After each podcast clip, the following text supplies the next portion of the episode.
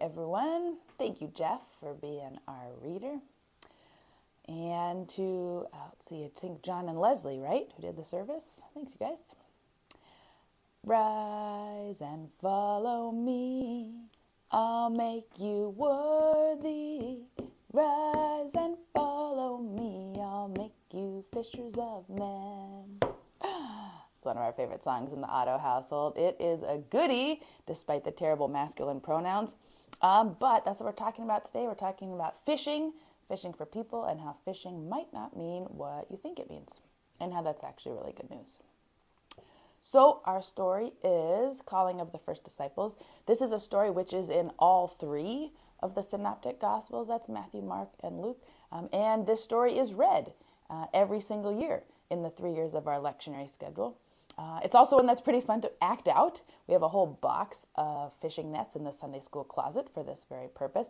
I bet they're going to get used a bunch this weekend. So, all that to say, this is a pretty familiar story and image um, to most of us, and um, not one that's been one of my favorite stories over time uh, until I learned some more about it. Uh, one of the most troubling traits in modern Christianity, I think, at least some forms of modern Christianity, is this the underlying assumption um, that we Christians are the only ones who get it right, uh, and that our goal is to turn everyone else um, to be Christians like us too. And this idea of conversion, that our job as Christians is to create more Christians, uh, that kind of thinking is while it's arrogant at best, is deeply harmful at worst. And it's embedded, sometimes really subtly, in a lot of the ways that we talk about what we do as followers of Jesus, even, even in a place um, like Unity that doesn't believe all of that is true.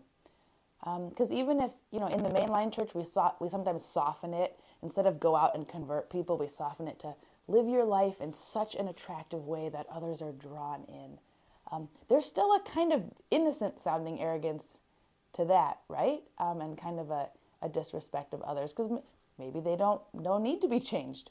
Um, maybe our way isn't better than their way. And like, what a boring way to live uh, if you don't think that anyone else has anything to teach us.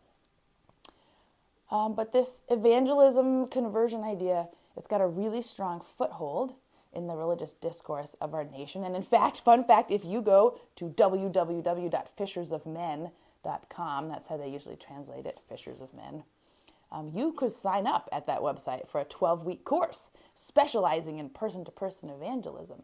And you can be trained in methods to reach and teach lost souls.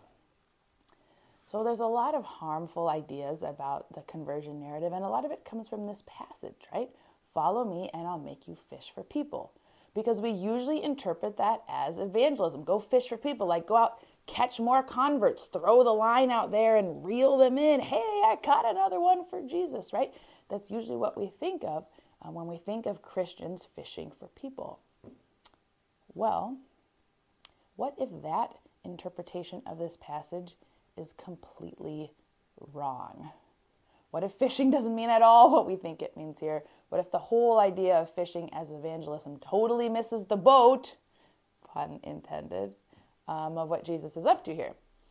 Uh, and the way we know this is um, from other scriptures. So let me lift up a couple other scriptures for you um, because this, these stories where Jesus calls the disciples, not the only place in scripture that uses the image of fishing for people, um, nor are they the first place to use the image of fishing for people. So here's three others. Um, they're all from the Hebrew Bible, the Old Testament. So they're all written way before Jesus, and they are all verses that Jesus and his Jewish contemporaries would have known well, and they have a very different take. So the first one is from Jeremiah 16. 16, 16, I think, and the Israelites, they're in exile right now. The Babylonian Empire has come in and taken over their country, destroyed their city, desecrated their temple, hauled their leaders away, um, and they're currently occupying uh, their country and holding their leaders hostage. So, in all of that, Jeremiah is this prophet who, after several chapters of doom, turns in chapter 16 to a word of hope from God to this exiled nation and says, I am now sending many fishermen, says the Lord, and they will catch those Babylonians they shall hunt them from every mountain and every hill, out of the clefts of the rock, for my eyes are on their ways. They are not hidden from my presence, nor is their injustice concealed from my sight. In other words, the fishermen that God sends out, they're the ones who go out and tear down the occupying empire. Really similar, Amos 4. Hear this word, you cows of Bashan. How good is that? Bashan was part of Assyria. So this is when the Assyrian Empire was occupying Israel. You cows of Bashan, you who oppress the poor and crush the needy, the Lord God has sworn by their holiness that the time is surely coming upon you when they shall take you away with hooks. They will take every last one of you away with fish hooks. Ezekiel 29. A prophecy against the unjust ruler of Egypt. They also occupied Israel at one point. Um, Thus says the Lord, I am against you, Pharaoh, king of Egypt. I will put hooks in your jaws. I will draw you up from your channels with the fish bits sticking to your scales.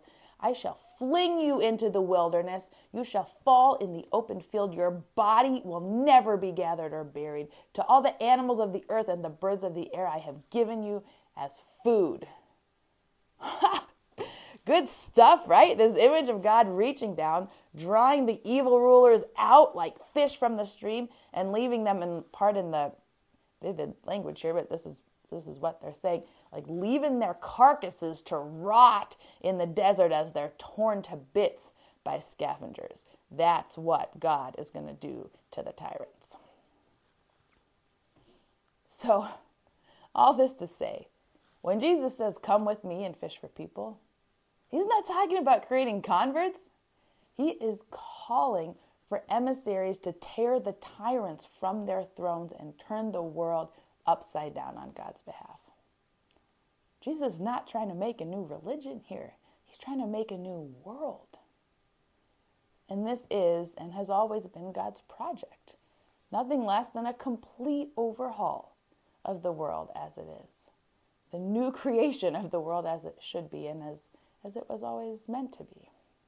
So for us, it was never our job to reel people in. It has always been our job to be sent out to work for a better world. Now, um, the Old Testament reading that's paired with the Mark reading is kind of a perfect complement to the Gospel of Mark. Uh, it's also a call story, but one with the absolute opposite response. And we didn't include it this week for time because, hey, happy baptism week to baby Nelson and baby Leyland.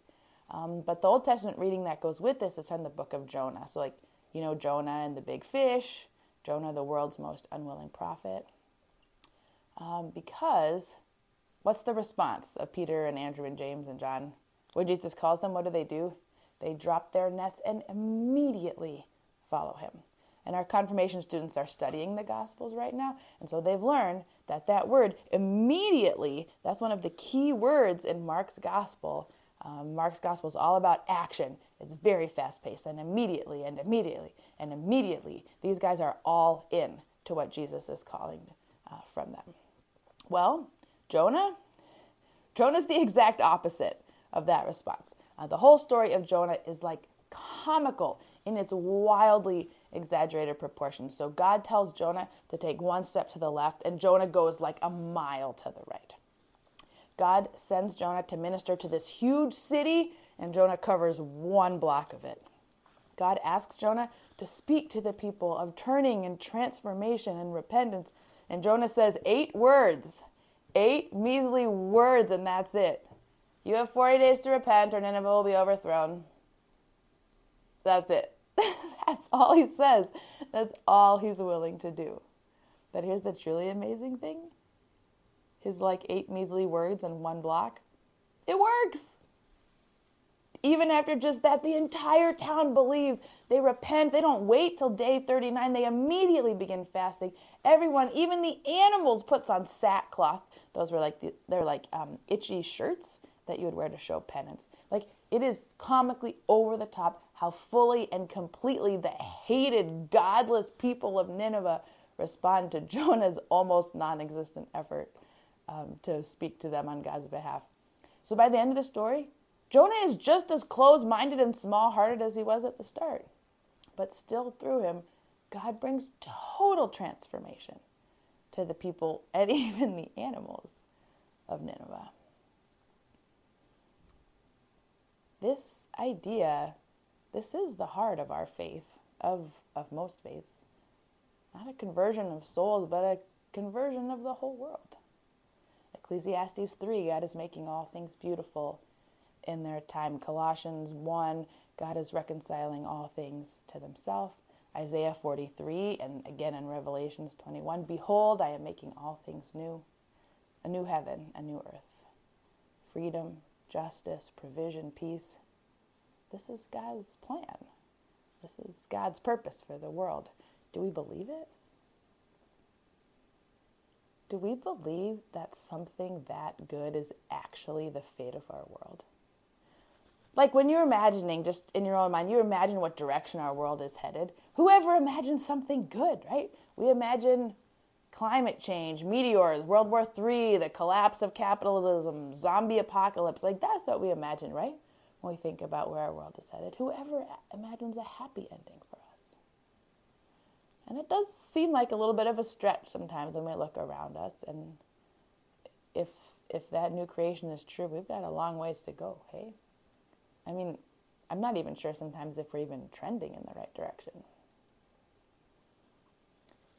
It takes some real audacity to believe in that kind of destiny. Takes some real faith and it's like it's the Martin Luther King quote, you know, the the arc of the moral universe is long, but it bends toward justice. It takes some real faith to believe that. But this is what we believe. This is what we try to believe that God has good things in store, not just for us, but for our whole world. So, what's our role in that, other than believing? Uh, here's a couple closing thoughts from Peter and Andrew and Jonah, and of course, Jesus. First, we are not called to pull people in toward us. We are always and only sent out. God always turns us outward to be curious and adventurous and live to bless others, not to change others, to bless others. And the second one is like we can't stop God's work. And thank goodness, right? Like no matter how reluctant we are uh, to do it or how terrible we are at it, God is making all things new. And God's will will be done, even if we don't ever lift a finger to help it. God's will will be done, the ending will be a good one, and no power of evil will be allowed to remain on its throne. That's good news. And the last thing is, we might not be able to choose if it happens or not, but we can choose whether or not we want to be a part of it. And we can choose how much God gets to change us. Because God wants to make us new too, but that only happens when we're open to it. so we can be Jonah, or we can be Simon and Andrew, or we can be the only person God has ever wanted us to be all along ourselves. May we be brave enough to be our best and truest selves, and may we give others the grace and space to do that same thing as we trust that God is making all things